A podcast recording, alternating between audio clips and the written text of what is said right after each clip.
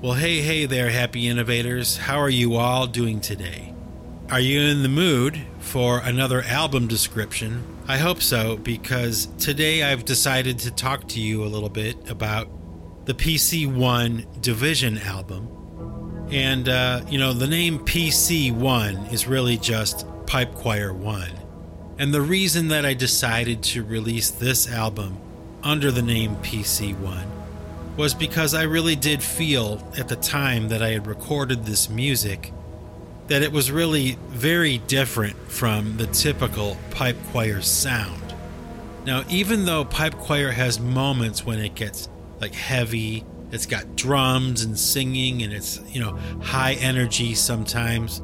Um, the music that I made for the Division album was really kind of, at least in my opinion, much heavier and kind of like my take on the heavy metal genre.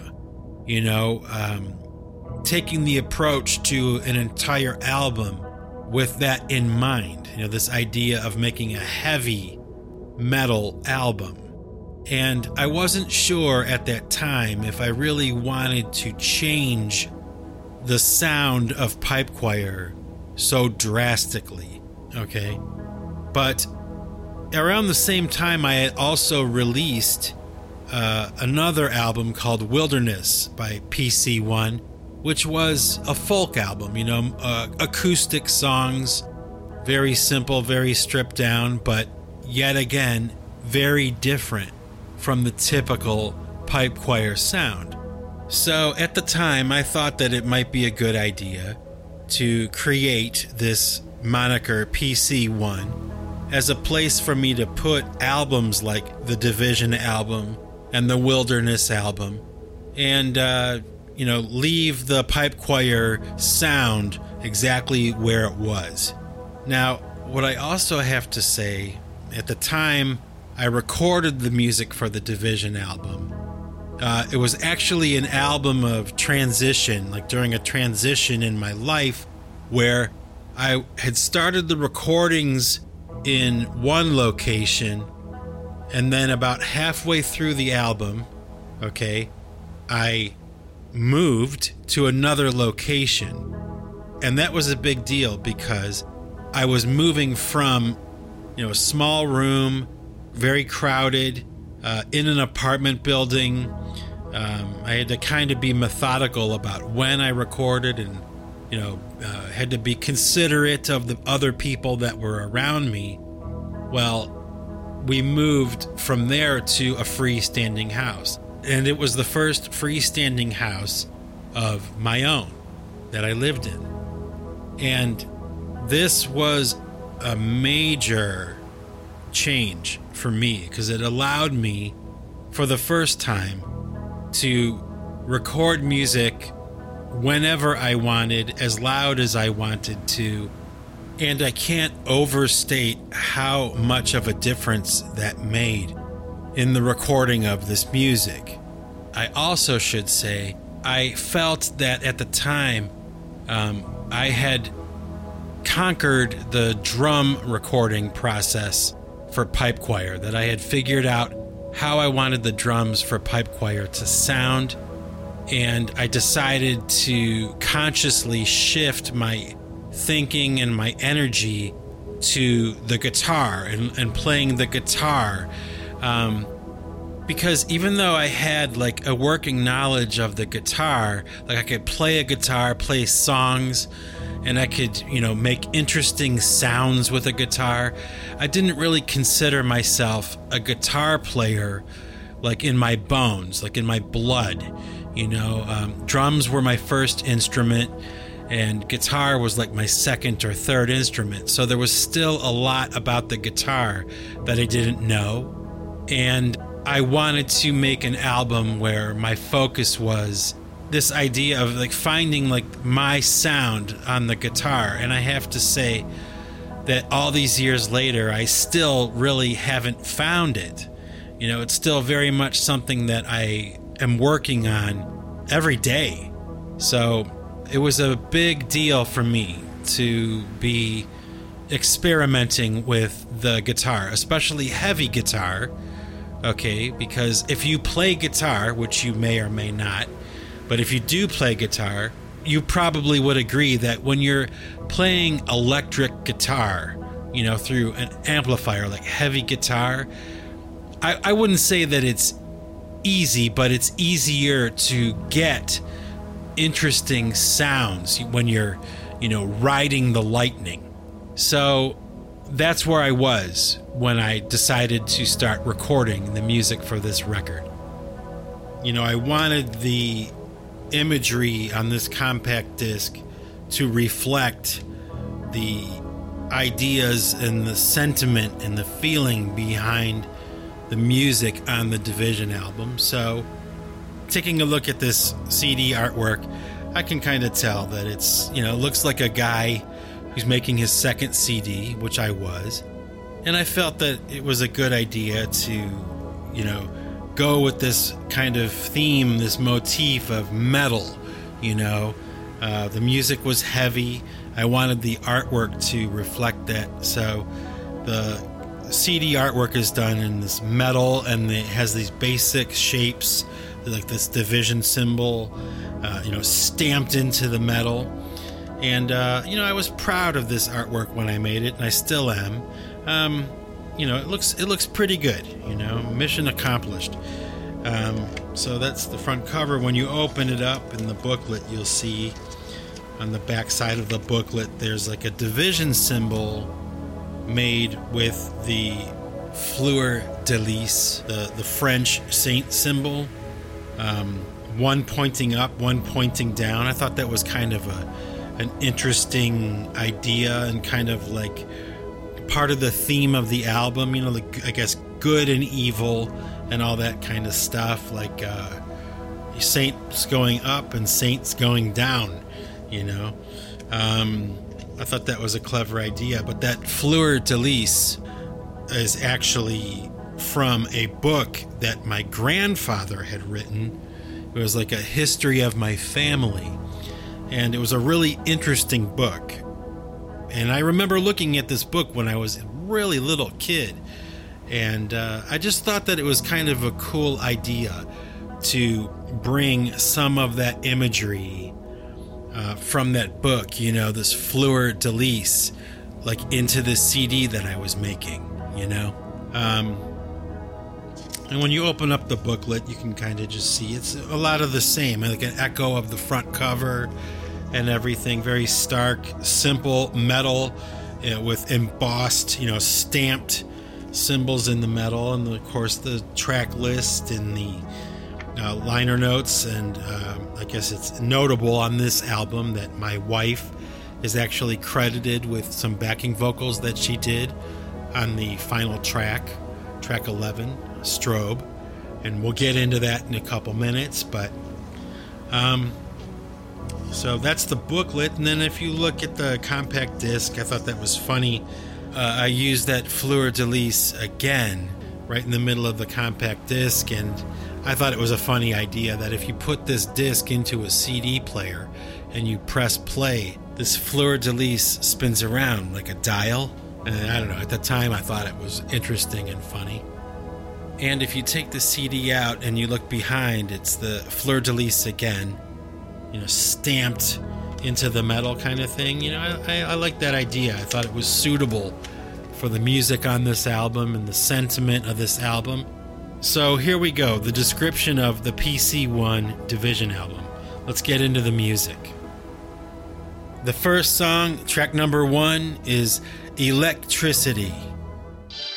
Electricity with two C's, so it's really kind of like Electric City. You know, when I was first putting this song together, I remember I wanted to do something similar to a song by a, a, group called Wasp. They have a song called Wild Child. I love that song. And uh, I wanted to do something similar to that. I wanted to use it as a jumping off point for an idea. And I think that's what I was doing here.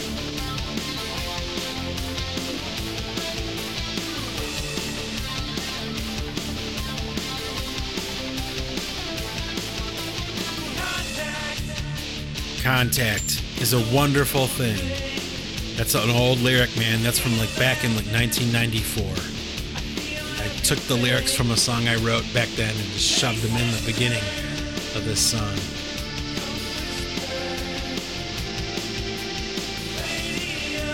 You know, I remember there was a lady I knew that inspired some of the lyrics for this song. She was like uh, one of these people that thought she was like a religious or spiritual expert. And she was really into telling people what was right and what was wrong. And uh, it really kind of chapped my ass sometimes. No, I mean, I loved her and everything. She was great. But she just kind of pissed me off sometimes. And I think I'm kind of singing to her in this song. You know, if you want to save me, Come on and see. What, whatever. whatever.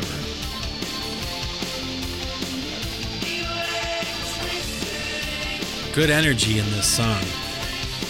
A lot of electricity. the framework of this song was written very quickly.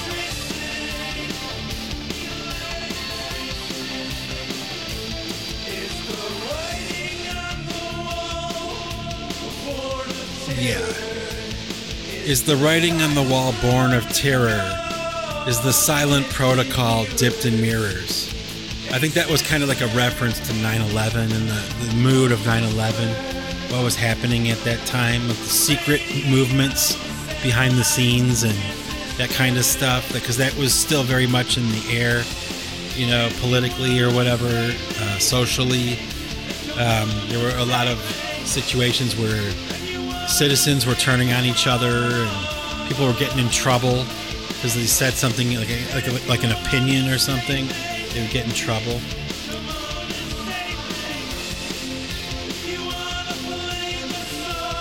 If you want to play the song, just turn it on. I think that was me kind of speaking to this idea of inspiration, you know, where the songs come from. Like if you if you want me to do another song, if you want me to do a song, give me one, I'll do it.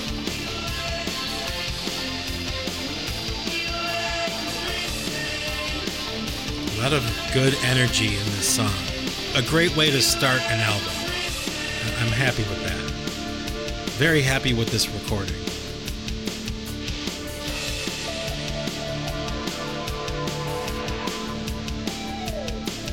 You know, a lot of the people that like my music or listen to my music like this song. It's one of their favorites. My brother Steve likes this song a lot. Probably because he's a Wasp fan too, and he loves that song too. So he probably hears a little bit of it in there.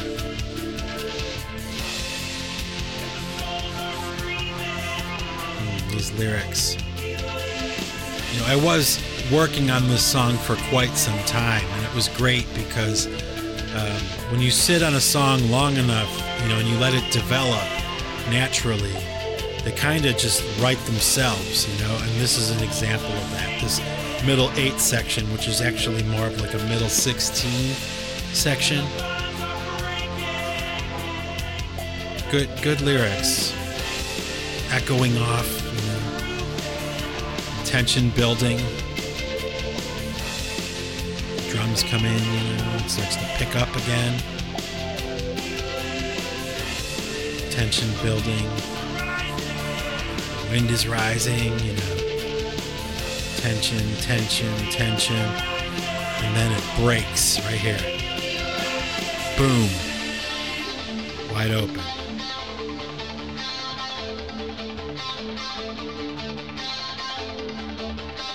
Bing, bing, bong. Those harmonics. Oh,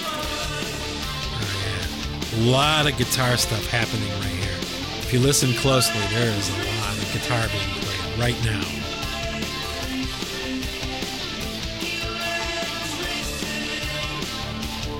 I was in the search for the holy grail of guitar sounds, that perfect distortion.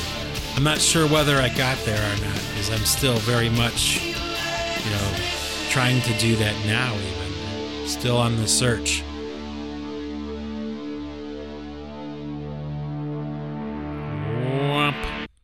Awesome.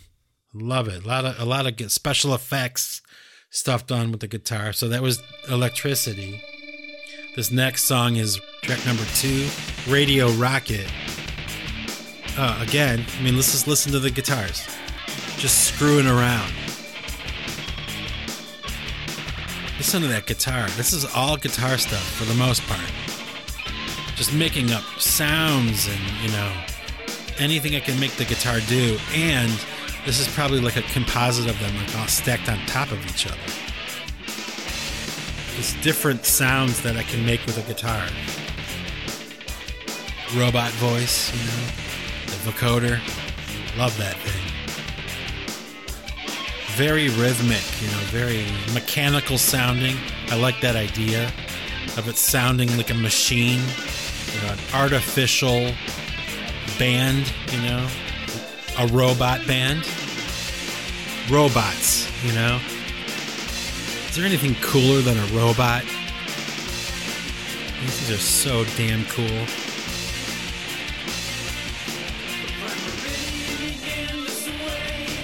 And, you know, it's kind of cool because I remember when I was writing this song, I thought it was um, a cool idea.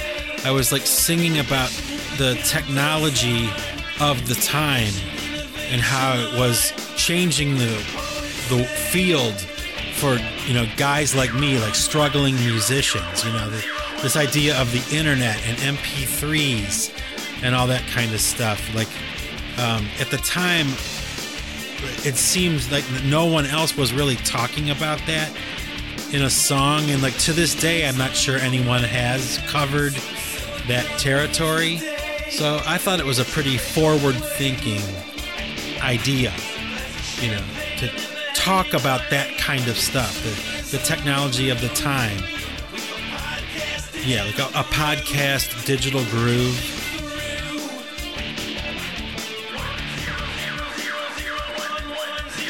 Yeah, 0110, like talking in computer code. Thought that was kind of cool. Good idea.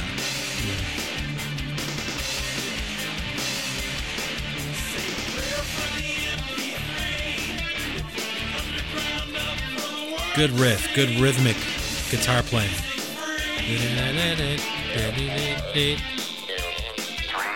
Oh yeah, I used a speak and spell to do that. MP3, you know. Brave New World, you know, the world is brave.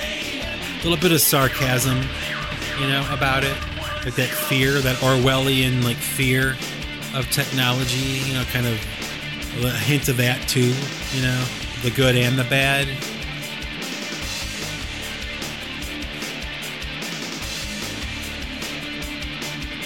I like the idea of having the music sounding mechanical, synthetic, unnatural, very, very heavy.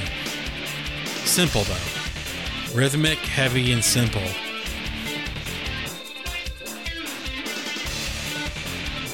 Radio Rocket. the vocoder, you know, I use it so much.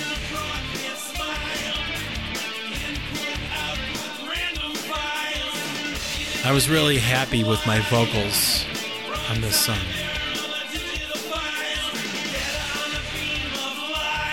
Right here. Good line. The time is now and the time is right. A rocket taking flight.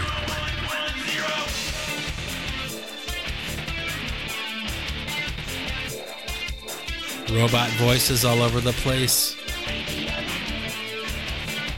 High energy, simple, heavy, tight.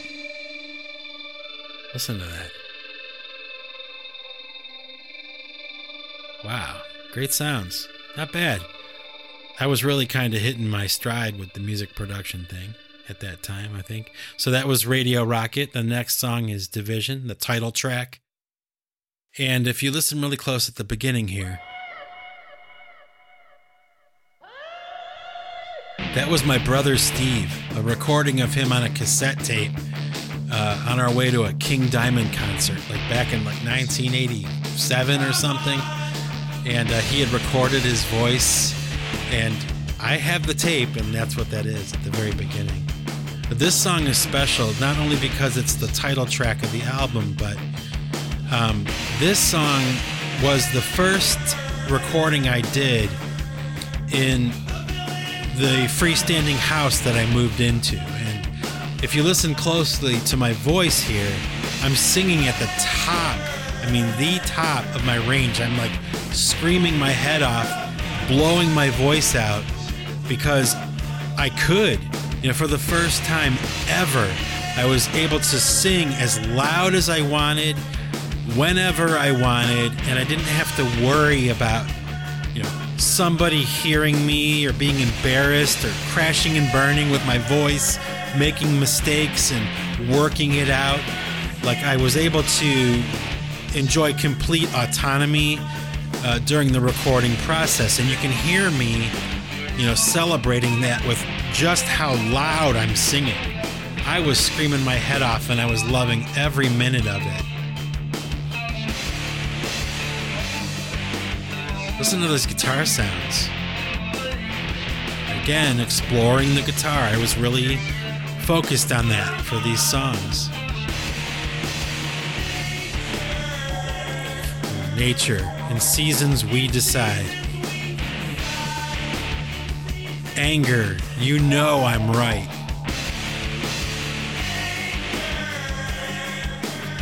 I was pretty pissed off and pretty like ready to pull the cork off and just let it rip. And I did. You can hear it in my voice. I am screaming my head off. You know, this one time my wife was listening to this song on her computer, like, and she had her door closed, so it was like through the wall I could hear this music, and I could only hear certain frequencies of it, so I couldn't tell what it was. And I opened up her door to see what it was, and she was listening to this. She was listening to me. I was like, that's pretty damn cool. It sounded good, you know?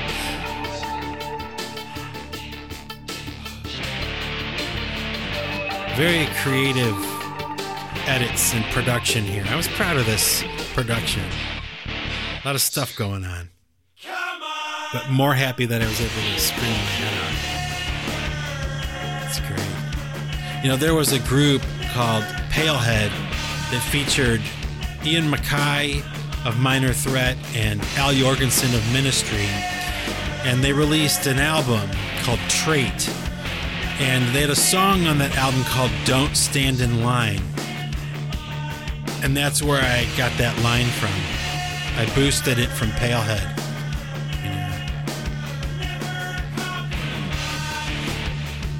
Man, I had no idea what the future held for that kind of sentiment. You know? Wow. It's one of those things you got to kind of wonder. I don't know. It's weird. It's, weird to hear it now. What up? Like, what is up? One thing is for sure is like these songs have like meaning. I can be proud of that. Like they're not arbitrary, stupid songs about the disco. You know, this is pretty serious stuff. Um, let's see. So that was Division, the title track. This song, The Argument. Oh, geez. You know, like another one of those kinds of ideas where the rage comes out. Like, you know, pop that cork off and just let it rip. I was pissed, you know? And uh, it was so fun to just let it rip, you know? Cathartic, you know? Oh, listen to this. Very, very tough sounding. I can tell by the sound of this music that I was pissed. I can hear it. Yeah, tough music. Listen to this uh, lyric in the beginning here.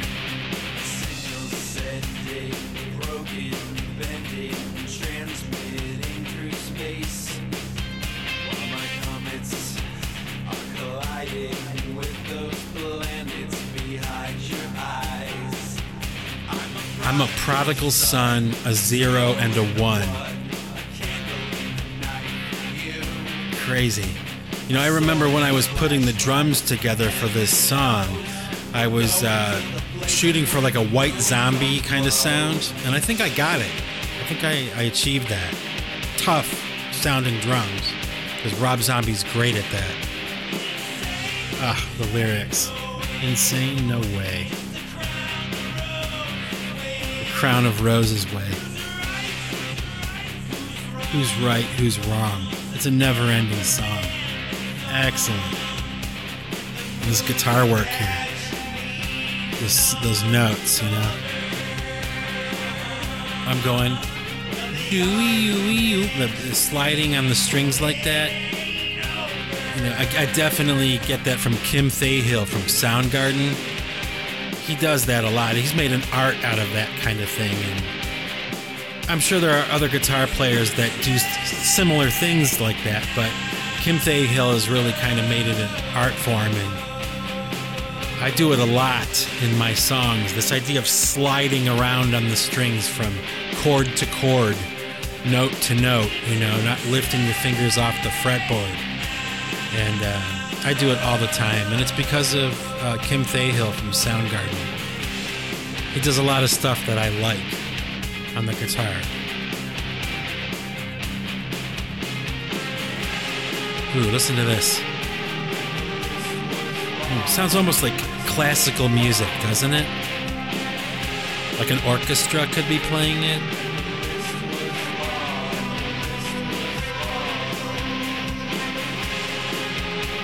Mm, I like the way that sounds. Emotional, but heavy, you know? Almost pretty, but heavy. Ooh, this note right here. Uh, I was holding it for as long as I could so that it would fade off like that. I mean, it was like, you know, turning different colors, holding the note, you know, as long as I could.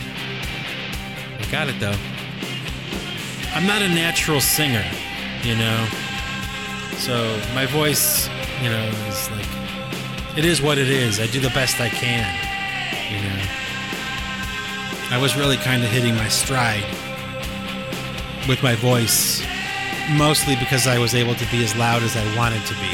I didn't have to be inhibited about trying to work out vocal lines and stuff and having other people hear me like if I made a mistake, it was like I could do it in private and sound horrible in private, you know, until I got it right. And there was a lot of that for this album. It was the first time I was able to do that. To sing without being um, embarrassed or worried that someone might hear me. You know, making mistakes and working it out, and crashing and burning vocally, you know. So I was proud of that one. Track number four, The Argument.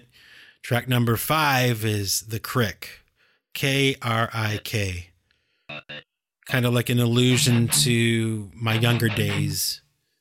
The Crick by my house, you know, from my youth. And, um, you know, I remember um, I was watching The Sopranos, actually, the time I was working on this song and uh, somebody on the show had said, you know, something about remember when, you know, is the lowest form of conversation. And I had heard that expression before, but I decided that uh, I that was a good idea, you know, as a jumping off point for this song, these lyrics, this idea of remember when, you know, being the lowest form of conversation. And that's kind of what I'm going for here. I'm talking about maybe like a a composite of different people, different women that I was with or I knew or whatever, and had uh, been intimate with, and the regrets that are associated with that, especially as you get older. You know, being with the wrong women, the wrong people, being around the wrong people. You know, like what was I thinking? Or lighting candles, locking doors. You know, do you remember when we had this affair? We when this happened. And, you know, do you remember when? A lot of work went into editing this music right here. Little pieces of sound all over the place. all these sounds, all these little beeps and buzzes, and you know, all these sounds are all made on the guitar.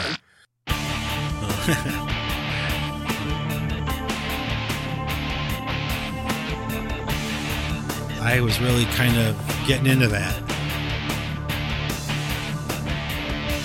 Nice easy drum beat, like laid back. Do you remember when you would light my fuse and I would light yours too? Pretty good lyric. Interesting.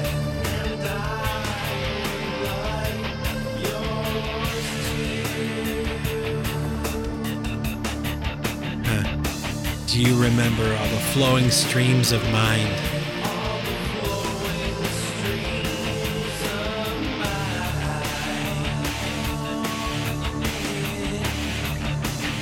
Yeah, diamonds dancing behind our eyes. I stole that line from a group called Last Crack. They have an album called Burning Time, and on that album he sings somewhere about diamonds dancing behind our eyes.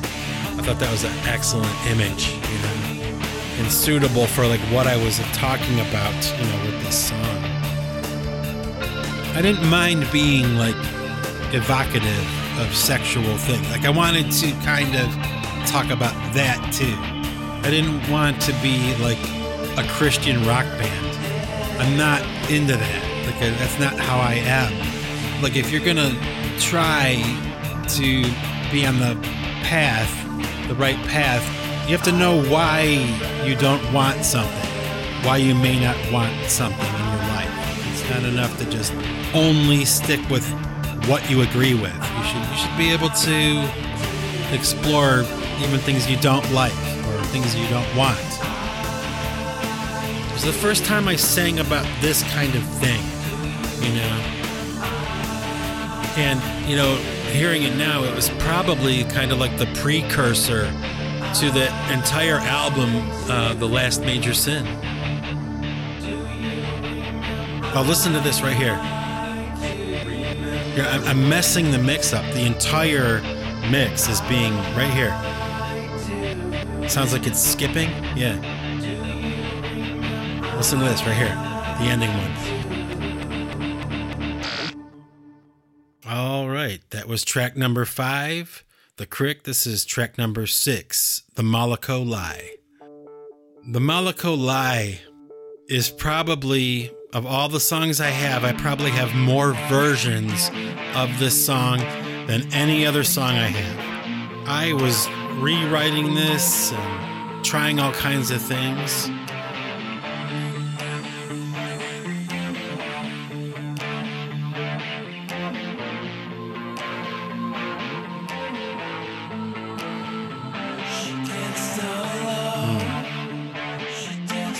Thought went into these lyrics. Saying what and when I said it and all that kind of thing. I was really kind of I was really pleased with the lyrics. It's really kind of like a metaphor, you know, this idea of me and then the world, you know, this woman who was the world to me, uh, be, you know, being consumed by uh, somebody, and like how uh, I was misled, you know. So it's like a metaphor. Maybe.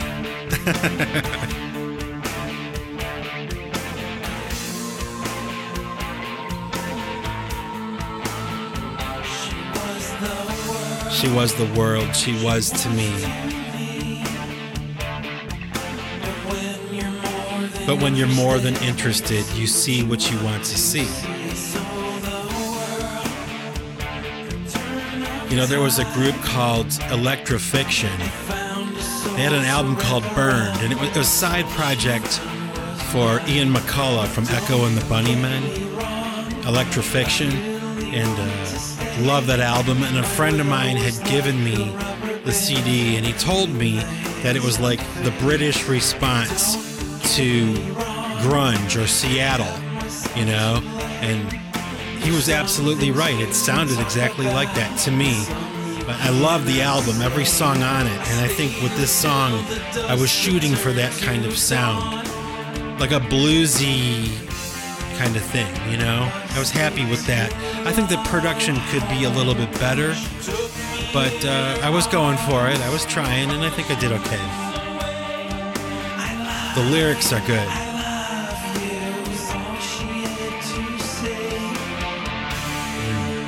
This is Electrafixion, totally, right here. I love that band and I love that album. So it was a lot of fun to kind of try to do something like that. You know, this song was used by somebody um, who did like a dance video to this song. And it was pretty awesome. I, I was so shocked to watch that. You know, professional dancers dancing to this music. They chose this, you know. That name, the Moloko Lie, is actually kind of like a strange coincidence, you know, where I mashed these two words together that were symbolic of these people that I knew, these two different groups of people. I mashed these words together, Mole Echo, and I didn't realize that there's like a, a demon god called Moloch, and people worship this demon god, and I had no idea that that was the case. I thought I was being clever with mashing these two words together. It was purely a coincidence. One of those things I couldn't believe it. Realized it. There's some things you can talk about and some you cannot say. Gentlemen don't say certain things, right? Mm, a lot of work went into this one. A lot of guitar, you know, like I said, I was really on the quest, you know. This guitar thing, like like conquering it, you know. Still haven't. Listen to that guitar. All guitar sounds. Wobbling back and forth, you know. Back and forth, left, right, left, right. Right to left, get it, you know. Left path, right path. Right? The Moloko Lie. I was glad when I was done with it. Finally, it's done. So that was track number six, The Moloko Lie. This next one is track number seven, The Dotted Line. Listen to the sound in the very beginning. Listen to this. One of those sounds. I bumped my guitar, it made that sound. I liked it. I looped it, put it in the song. I started recording this song in one place, one environment. I powered down, I put it in the car, I drove it to another location, I powered it up, and finished the song in my new place to live, my new freestanding house. So this was it. This was the song that marks the transition. Started in one place and I finished it in another. Dotted line. This one is really kind of like saying to my wife, I'm signing on the dotted line with you, like we're going to get married now. Take it seriously. I'm taking it seriously. That's an acknowledgement of that, I guess, of our marriage and like what it means to me.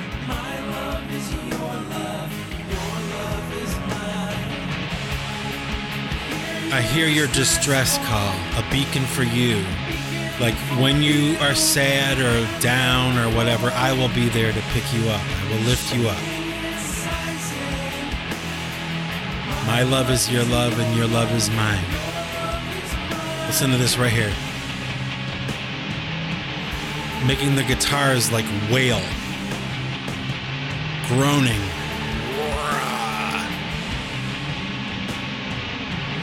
There's a big one coming up right here. Ready? Here we go. Uh, I was just like having so much fun. Ooh, listen to this. Jane's Addiction. You know, I hear a lot, a lot of Jane's Addiction in this song. I love Perry Farrell's voice. I'm a huge fan of him and Jane's Addiction. Everything they've done, especially their later stuff. I need the sun. I need someone. Ah, drama. I need a wife. Signed on the dotted line. My love is your love, your love is mine. I deserved so much less than what I got. Truly, truly. There's harmony there. You know, I detuned the top string on my guitar down to C for this song. And uh, it's actually the same chord structure as uh, Love is the Happiest Way, oddly enough. But it's just tuned differently. I was proud of this song. I was. Still am. Still am just that guitar, it sounds so muddy to me. That top string being tuned down that low, I think it doesn't sound as good as it could. I think that's why I wanted to redo it, and I tried for the last Major Sin album, and it didn't work out. Now I think I know why. So that was track number seven, The Dotted Line. Yeah, a little dink these weird guitar sounds, you know, just like little tiny little bumps of the string or little pieces of feedback or I leave them in, I keep them, I loop them, I put them in. Pretty cool. The dotted line. The next song is track number 8, Return to Zero.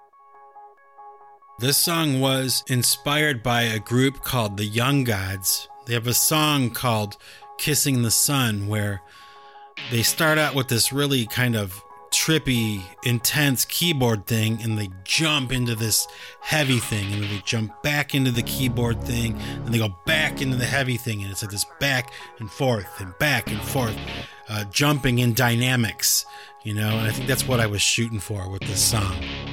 This song wasn't like rocket science either, you know. It's one of those things that came out probably a little bit better than I thought it did at the time I did it. Oh, yeah. Double bass drumming. The first song I did for Pipe Choir with double bass drumming in it. Very different from Pipe Choir. You know? Oh, and these vocals here. Listen.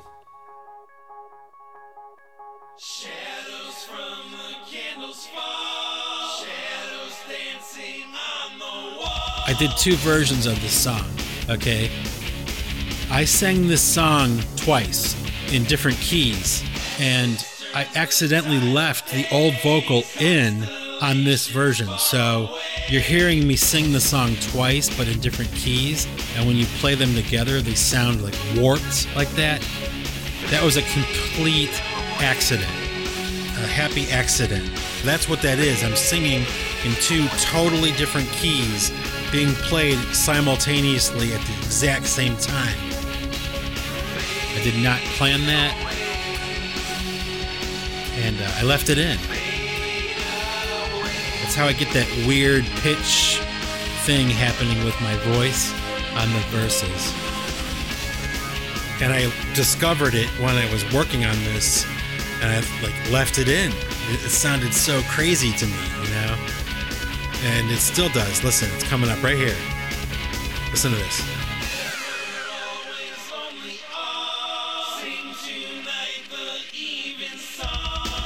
Isn't that weird? Two totally separate keys that I'm singing in, but playing those vocals at the same time.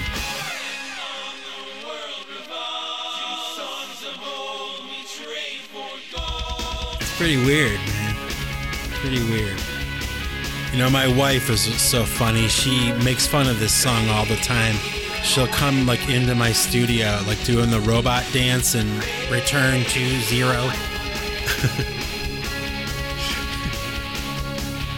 She's so funny. I can't listen to this song without thinking of her taking the piss right out of it, you know? It's so funny. All you can do is laugh, you know?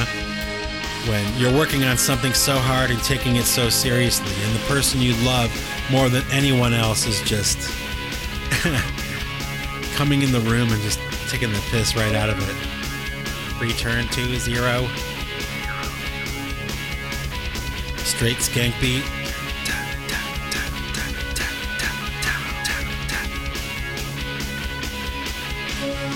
I love those robot voices. Can never get enough of that. That was track number eight, Return to Zero. And the next one is track number nine, Sing to the World. This is like, okay, I want to do a song like the Ramones. Bam. That's what this is. I wanted to do something that was like the Ramones. Here we go, robot voice. One, two, three. Yeah. Punk rock drum beat. But it was kind of cool because I was singing about, you know, the, the famous people of history that, you know, said or did things that are still like that said or did things that changed the world, but are still changing everything even today. So Martin Luther King, Mother Teresa, Gandhi, you know, all these uh, figures from history. You know, they were singing to the world. Like Martin Luther King was singing to the world this new message, and that's what this is. Like a celebration of that. The fall of Adam, the fall of Eve that's where it starts, you know, mankind or whatever. Sing to the world. But this is me trying to do the Ramones.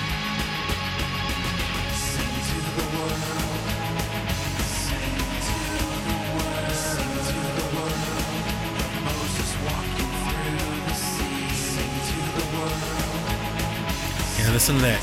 16th notes on the hi hat it's so hard to do this drum beat, especially for like you know, five minutes without making any errors or any mistakes. It's so difficult to do. You know, like your arms are ready to fall off by the time the song is over. And those punk rock drummers don't get enough credit for that. And how hard it is to do this and to do it without making any mistakes, you know? to do it tight. This song came together very quickly, if I remember it correctly. Fun, basic, just rock. It was a conscious attempt at doing something like the Ramones. I love that band and what they stand for, what they represent, at least as far as I'm concerned, what they represent. And it was a lot of fun to give it a shot. You know? I remember somebody said uh, when I first released this song on the internet, one of the comments I got was, This band pipe choir can do any style of music. And I thought that was pretty cool, you know. Sometimes people say things like that and it sticks in your mind, you know. Thought that was cool. Still do. And still, though, the song you sing, it's a line from Walt Whitman famous poet, one of my favorites. It's echoing through history.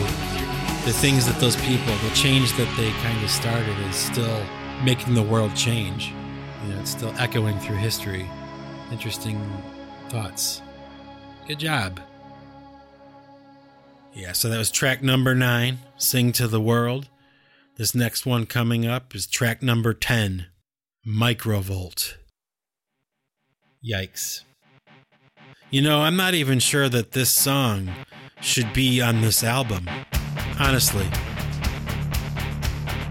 I debated it while I was putting this album together, like whether to omit this song from the track list or not, because to me it just seemed like it was not really up to snuff, like with the rest of the music on the record, but um, when I released this song to the public before it was on this record, um, the crowd response that this song got was much, much better than I thought it would be. And for that reason, you know, in the end, I decided to include it on this record. But I was at the time really dissatisfied with the production of this idea because it was really like an experiment. And, um, you know, the idea was to have that vocoder robot voice doing the lead vocal on this song. Kind of like a Daft Punk idea. Um, and uh, I just think that it came out uh, like the vocals and the words that I'm saying are very clever and creative in this robot voice, but it's just not loud enough, you know? But for some reason, people love this song.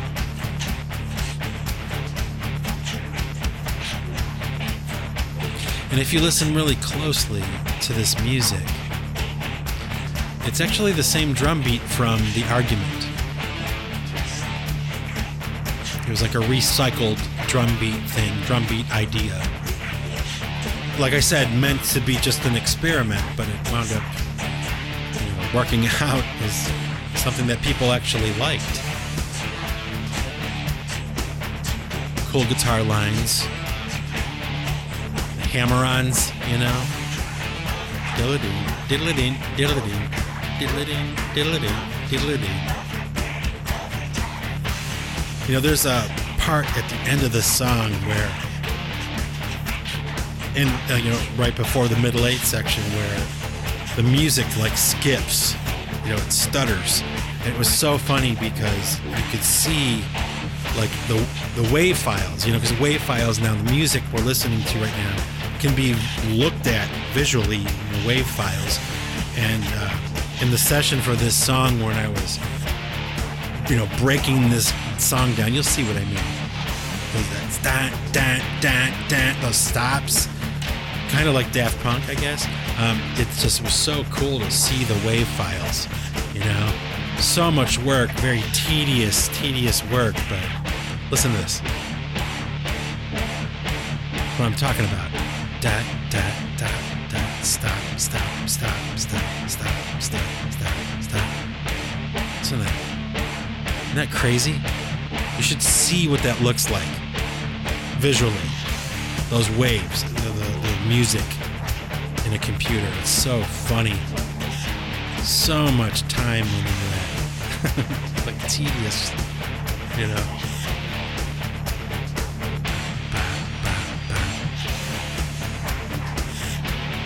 I do a really long one at the end. I'm saying some pretty crazy stuff in these lyrics, and you just can't hear it. But maybe it makes people want to dance or something. I don't know. Sometimes it's really about the music, right? It's not so much about the words. Maybe.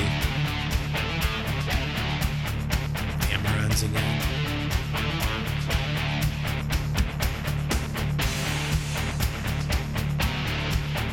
Cool riffs. I'm, I'm proud of the guitars on this song. On this whole album, really. I think I, I did good. You know, I was pushing myself. I'm really having a lot of fun coming up with ideas like this. That long stop thing that I was talking about earlier, here it's coming up right here. Ready? Listen to this.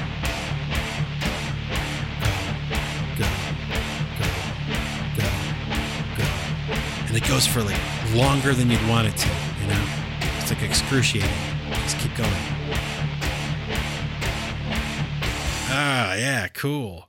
Like a machine, you know, malfunctioning or something. I love it. Love it. That was track number 10, Microvolt. This is track number 11, Strobe. And oh my gosh, Strobe. You know, with this song, it's really special.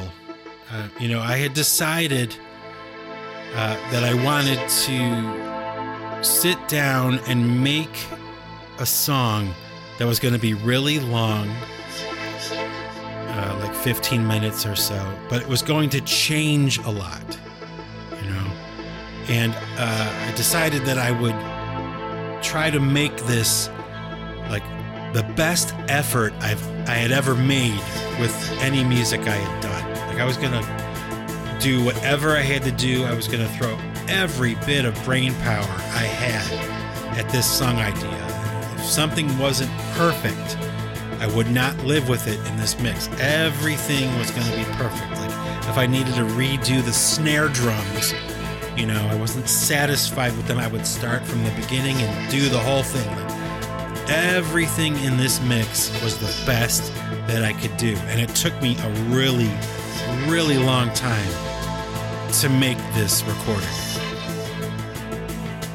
Got like a little bit of that Pink Floyd vibe, and I, I remember um, with like the bass guitar, you know, the down, the down, the down, the down, the down. I forget which Pink Floyd song it is, but song like that. That was a conscious thing. Taking some Pink Floyd. Of course, the robot voice again. Oh, the countdown kind of idea, you know. Now, what's cool about this too is I remember specifically that I wanted to do an idea that had two separate rhythms happening at the same time. And depending on which one you were like listening to or hearing or latching onto, the music would take on a completely different rhythm. So you have this idea of like a gallop, okay?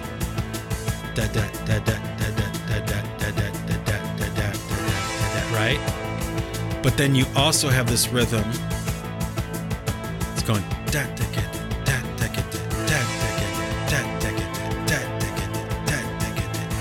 Hear it?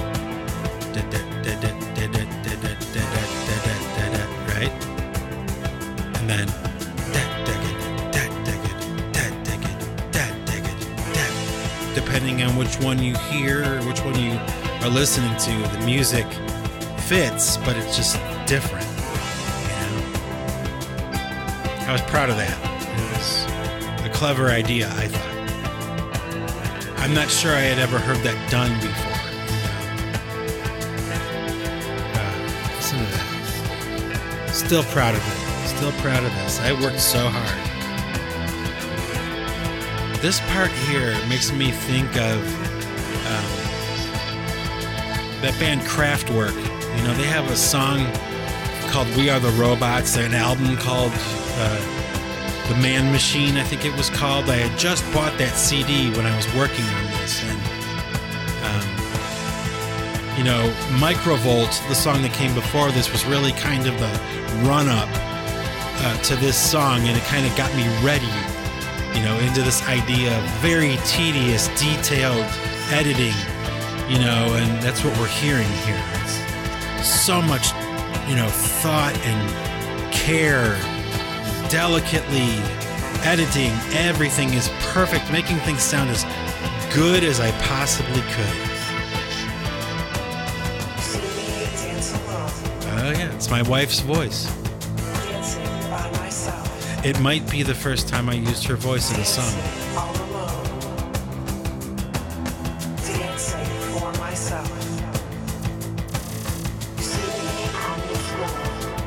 Hmm.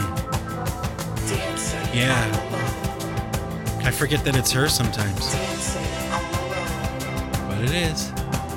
She's so funny. She just like, you know, my wife is so cool about this kind of stuff. You know, I'll bring her into the studio, I'll sit her down in a chair, I'll say, say this, do this, say this, and she just does. she doesn't complain, you know, she'll just do the best she can, and she's a good sport, you know. She can take a joke, she can laugh at herself, you know, she's funny. My wife is very funny. She laughs a lot and she makes me laugh a lot. And it's probably one of the reasons why I love her as much as I do why we get along so well is because we're usually laughing, even if we're crying. you know, it's like we're we have that kind of relationship. You know, the idea for this song, the lyrics of this song, came from uh, this one time I was in a nightclub waiting for somebody that was going to meet me there. And I'm sitting at this table watching all these people on the dance floor dancing to this like techno music, you know? It was like techno night at this club, and I'm waiting for somebody. So I'm looking out on the dance floor, and I see this one girl. She's in the crowd of people underneath like this pin spotlight by herself, and she was dancing to the music like it was so awesome to watch like she was just so different than everybody else that was dancing and the way she was dancing it was like she was in ecstasy you know? She probably was on ecstasy but it was still like so cool to watch. I was like mesmerized by it. So much so that I decided to make a 15 minute epic jam, you know, just based on that visual, that idea. You know, because like as a drummer, there's like this connection, at least in my opinion, there's always like been this connection between drummers and dancers, you know, because like when you're a drummer, in some strange way, you're kind of like always dancing to the music, you know.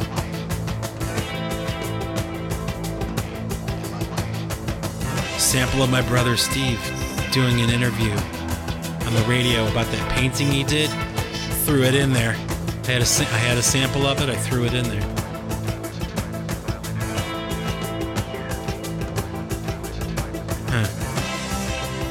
So much stuff going on. This was all done on 16 tracks. Actually, less than 16, probably about 14 tracks dedicated to the music. Kind of impressive. I can't believe I did it. I can't believe I was able to do it, but I, I did.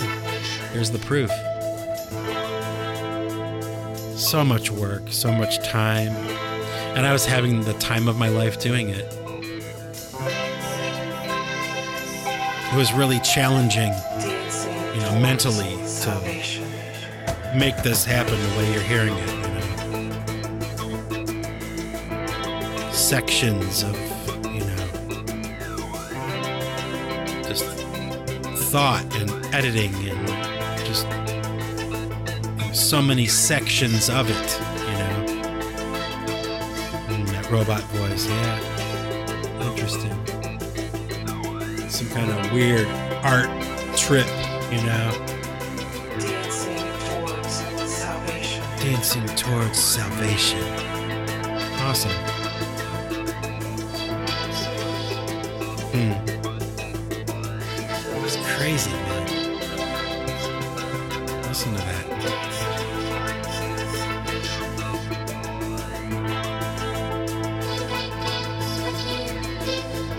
Whole lot of heavy guitars in this, at least not until the end. Sounds more like pipe choir.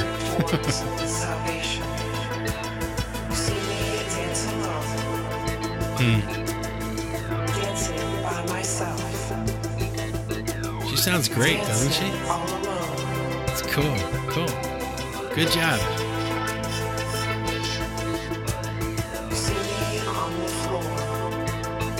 Listen to this. So psychedelic and ambient and kind of like trippy. But that rhythm is going and you can still hear it.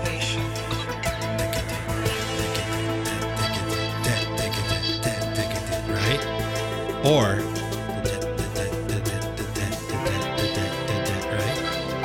Both going simultaneously.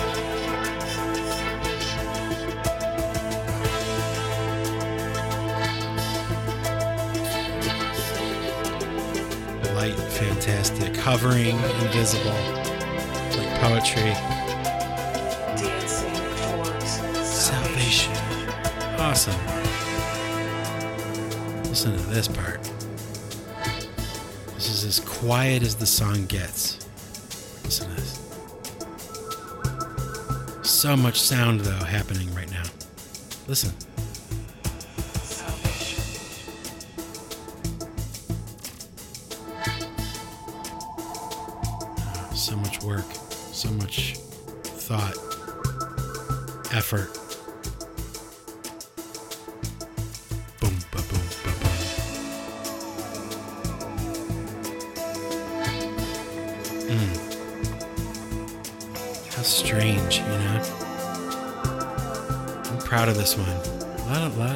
good stuff in here.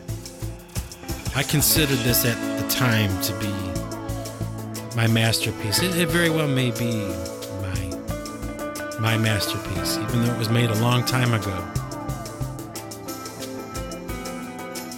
A lot of really cool stuff. Changes very quickly too.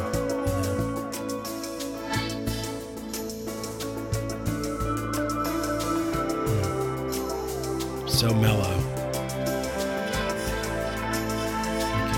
The drums come back a little bit.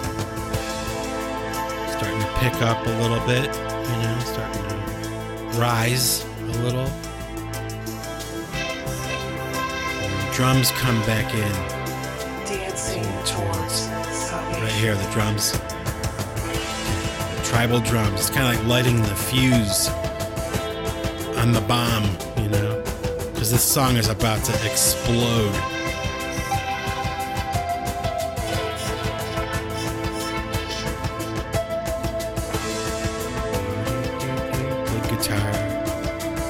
Still soft though, right?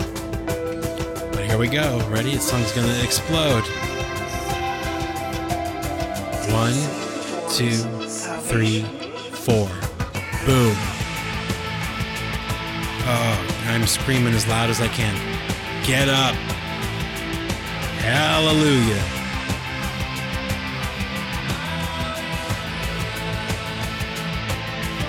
Listen to that. Crazy, isn't it? It was so fun to, you know, be recording this and listening to the playback, you know. Every day, you know, work on it some more and press play. Hmm.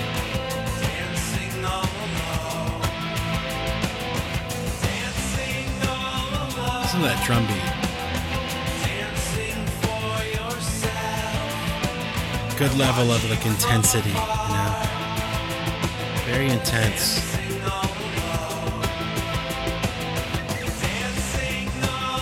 Good vocals. Oh yeah.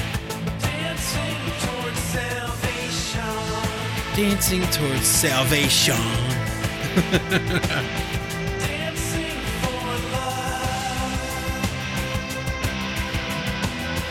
Pretty cool. Drums. Salvation.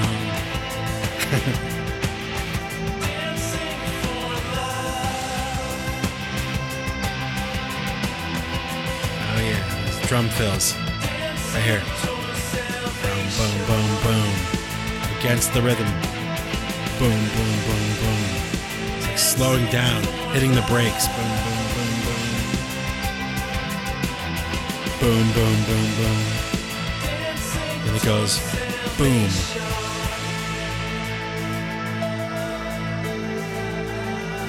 Oh, so much time and effort. I worked so hard on this, you know.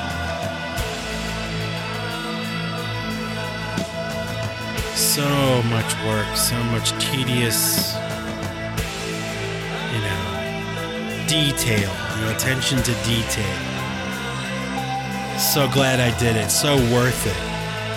Oh, listen to this ending. It's great. And even this section right here, you know, there's so much going on. Listen. 14 tracks of music. That's all I had. 14.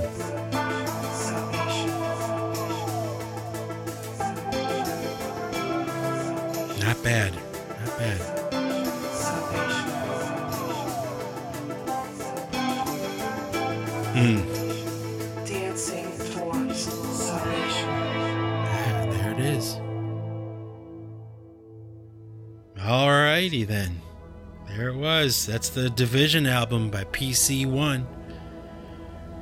My happy innovators. Um, I hope that you, you know, got something out of this album description. I hope that you enjoyed it. And, uh, you know, I, I have thought about this album quite a bit. And the idea that if I ever did re release this album in the future, that I might actually go right ahead and call it Pipe Choir Division. But uh, I don't know. We'll see what the future holds. And uh, anyway, so that's it for today, my happy innovators. Uh, this is Mike Bostwick from Pipe Choir Records signing off. And remember, folks, if you want to keep what you've got, you've got to give it away. Take it easy, y'all.